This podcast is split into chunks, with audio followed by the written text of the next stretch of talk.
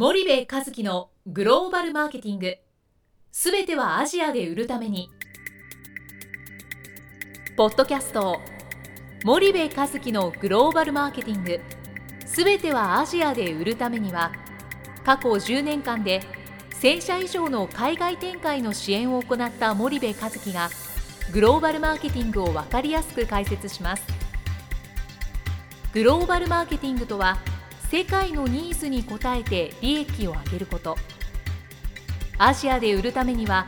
ものづくりプラスグローバルマーケティングを武器とした戦略を持たなければなりません。日本には素晴らしい企業が多く存在します。その企業とともにアジア市場を目指したい。再びジャパンアズナンバーワンと呼ばれる時代を作りたい。森部一樹はそんな思いを持ちながらこの番組を皆様にお届けいたします。こんにちはナビゲーターの東忠夫です。こんにちは森部和樹です。じゃあ森部さんあの前回の、はい。まあちょっと引き続きなんですけども、はい前回あのまあアジア新興国市場のうん。魅力は中間層にありますよねと、うん。でその中間層をうん。やっぱ狙わなきゃいけないんだけどうん。多分数値のデータ上では誰もがその15億人いて将来的には23億人。うん。さらにそれが伸びる市場だっていうところは分かっているけども、なかなかうん。まあ、直球ではいけないっていうのは、うん。まあ、一つの原因としては、まあ、日本の製品をそのまま売りたいがためにどうしてもその価格うん。とか、まあ、機能面とかいろいろなものが現地適合化うん。でききれないよねっていう話があったと思うんですけどはいも、はい。それをもうちょっと具体的に教えていただきたいんですけれども、うんまあ多分ねえっと事例で話すと面白いと思うんですけど、まあ、アジアのそその最大の魅力が中間層ですよと。はい。でこの中間層を狙わなきゃいけないのにどうしても上に触れちゃうと。日本企業はね。うん。うん。で自分たちの高品質高機能メイドインジャパンみたいなうん。うん。そういうところを押し出して技術力とかものづくりみたいなところにどどうしても引っ張られるうん。うん。うん。でこれは、えっと、具体的な事例で言うとテレビなんかそうじゃないですか、うん。まあ、今液晶テレビがあのありますけどね。その 4K か 5K かとかねうん。画質がいいかどうかなんて、ぶっちゃけアジアの人たちはどうでもいいんですようん。中間層は。少しでも安くてでっかい液晶テレビが欲しい。もうこれだけなんですよね。うん。でその 4K とか 5K のそのなんかどんぐりの背比べみたいな技術を競い合ってそれをこう出してねは勝負かけるわけですよ。いはい。でそんなことはアジアの人は求めてないんでうんすよねなんかメーカーのその独りよがりのアイウォンチュみたいなはい。なんかそうそういうことなわけででそんなことしてるからうん台湾や中国の会社にやられちゃうっていう話ですよね、はい。もそうだしうんで例えばペンとかね、はい。まあ、日本のペンはね非常に海外への輸出が好調なんですけどね、そのペンのボールの先のね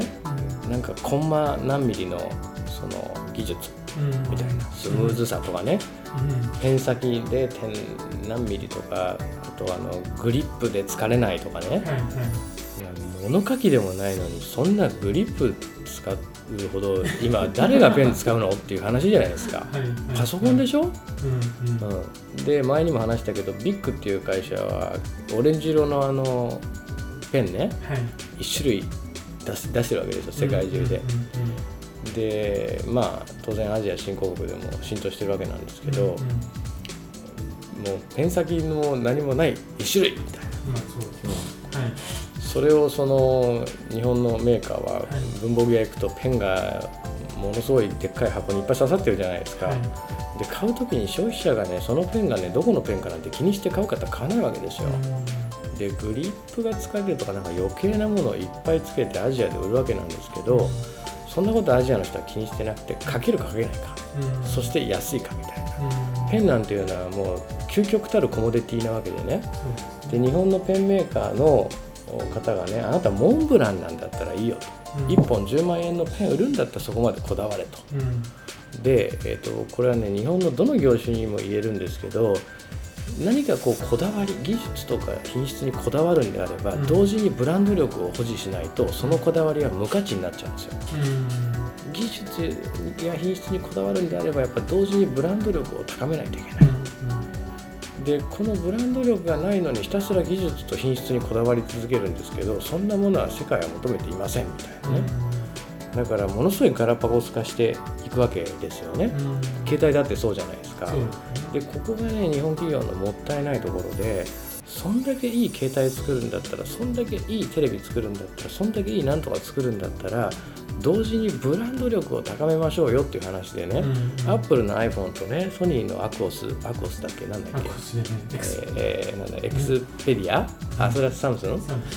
えー、エクスペリアじゃないかな、ソニーはね、何が違うってねどう見たってねソニーの方がかっこいいんですよ、機能もいいんですよ、なのになんで人々がアップルを求めるかっつったらブランド力なわけじゃないですか、でそういう話でね、であのスイスの時計メーカーあるでしょ、パテックフィリップとかね、オーデモピゲとかね、で僕も好きなんだけどねあんなのねもう究極のぼったくり時計ですよ、機械式時計ね、究極のぼったくり時計を何百万何千万の値段で売れるのはそれだけのやっぱブランド力があるわけじゃないですか。でそれだけのブランド力を作るんであれば究極の品質をこだわったらいいと思うんですよ。だからそこはセットにならないといけない。であの日本でも CM 見てるとねボディーソープで泡立ちすっきりとかやってるじゃないですか。はい、あの決めまで整えるとかね、毛穴の汚れどうのこうのすっきりとか、でそれは日本の人はそれはそれ求めてるのかもしれないけどアジアの人たちは汚れた顔や体や手をきれいに洗えればいいんですよ。で泡立ち泡切れがすっきりするかとかそんなことあんまりこだわっていなくて、でその機能が入ってたらそれだけコストが高くなってるから無駄じゃないですか。だからいかにアジア新興国の人たちが求めてる機能だけをに集約して売っていくかっていうことがすごい重要なんですよ。でそこの適効果がなかなかまあ、でできないというか全部日本の製品で日本スタンダードになっちゃってて、はい、で中にはそれが、えーと、望まれる場合もあるんだけども、多くは世界ではそれはなかなかこう求められない、でもしその品質とか技術とか究極に極限まで磨いた方向でいくんだったら同時にブランド投資をしなかったら何にもならないですよね。なんでかっていろんなものがコモディティ化しちゃってるから、コモディティ化した世界でこそブランド力っていうのは、非常に重要になるわけなんで、うん、まあ、もったいない企業っていうのはいっぱいあると僕は思うんですよね。ると、うん、まあ、具体的には、何に気をつけていったらいいのかとか、森部さんなりにこうしもうちょっとこうした方がいいんじゃないのっていうのは、まあ、全般的に、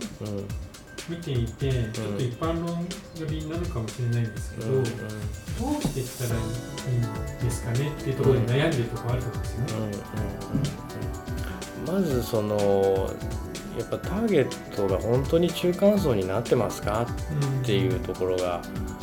のすごく重要で、日本でも富裕層だけしか相手にしてないビジネスをしてる会社なんだったらそれでいいんじゃないですか？はい。でも日本でも中間層をターゲットにしてるような会社が、アジアで中間層をターゲットにしないビジネスをすべきじゃないですよね。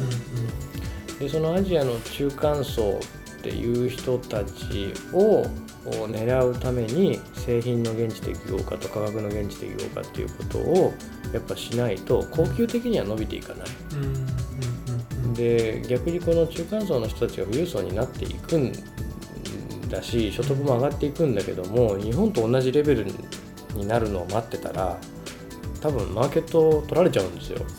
そ、ね,、れまでの間に、うん、だから今やるかやらないかっていう話だと思うんですよね、うん、でアジアの後にはまあインドもアジアですけどインドが控えてるしアフリカも控えてるわけじゃないですか、うん、だから今ここで経営資源投資するっていうことは会社としてノウハウが蓄積されてそれをまたえー、30年後40年後のグローバル展開にも活かせるんでね、うん、そうやって欧米の先進グローバル企業は強くなってきてるわけですよ、ですからやっぱそこに踏み込む企業は強くなるし、うん。そうじゃない企業は衰退していくしっていう話だと思うのが1点。うん。であと本当にその技術とか品質にこだわっていくんですっていうんであれば、うん。やっぱブランドに投資しなかったら、うん。えーそんなものは誰も買わないですよね。うんでお金持ちの中国人が日本に来て爆買いするっていうのもブランド力があるわけじゃないですか、どんな安いものでもブランドが浸透してるから彼らはそれ買いに行くわけですよね、だから結局そこなわけであの、うん、そそこの2つじゃないかなと思うんですけどねわかりました。いじゃあ森口さん、今日お時間が来たのでここまでにしたいと思います。はいありがとうございました。はいありがとうございました本日のポッドキャストはいかがでしたか？番組では森部和樹への質問をお待ちしております。ご質問は podcast アットマーク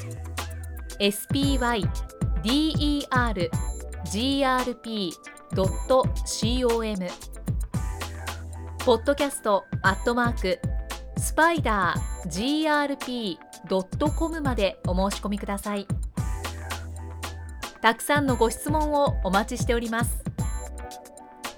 それではまた次回お目にかかりましょう。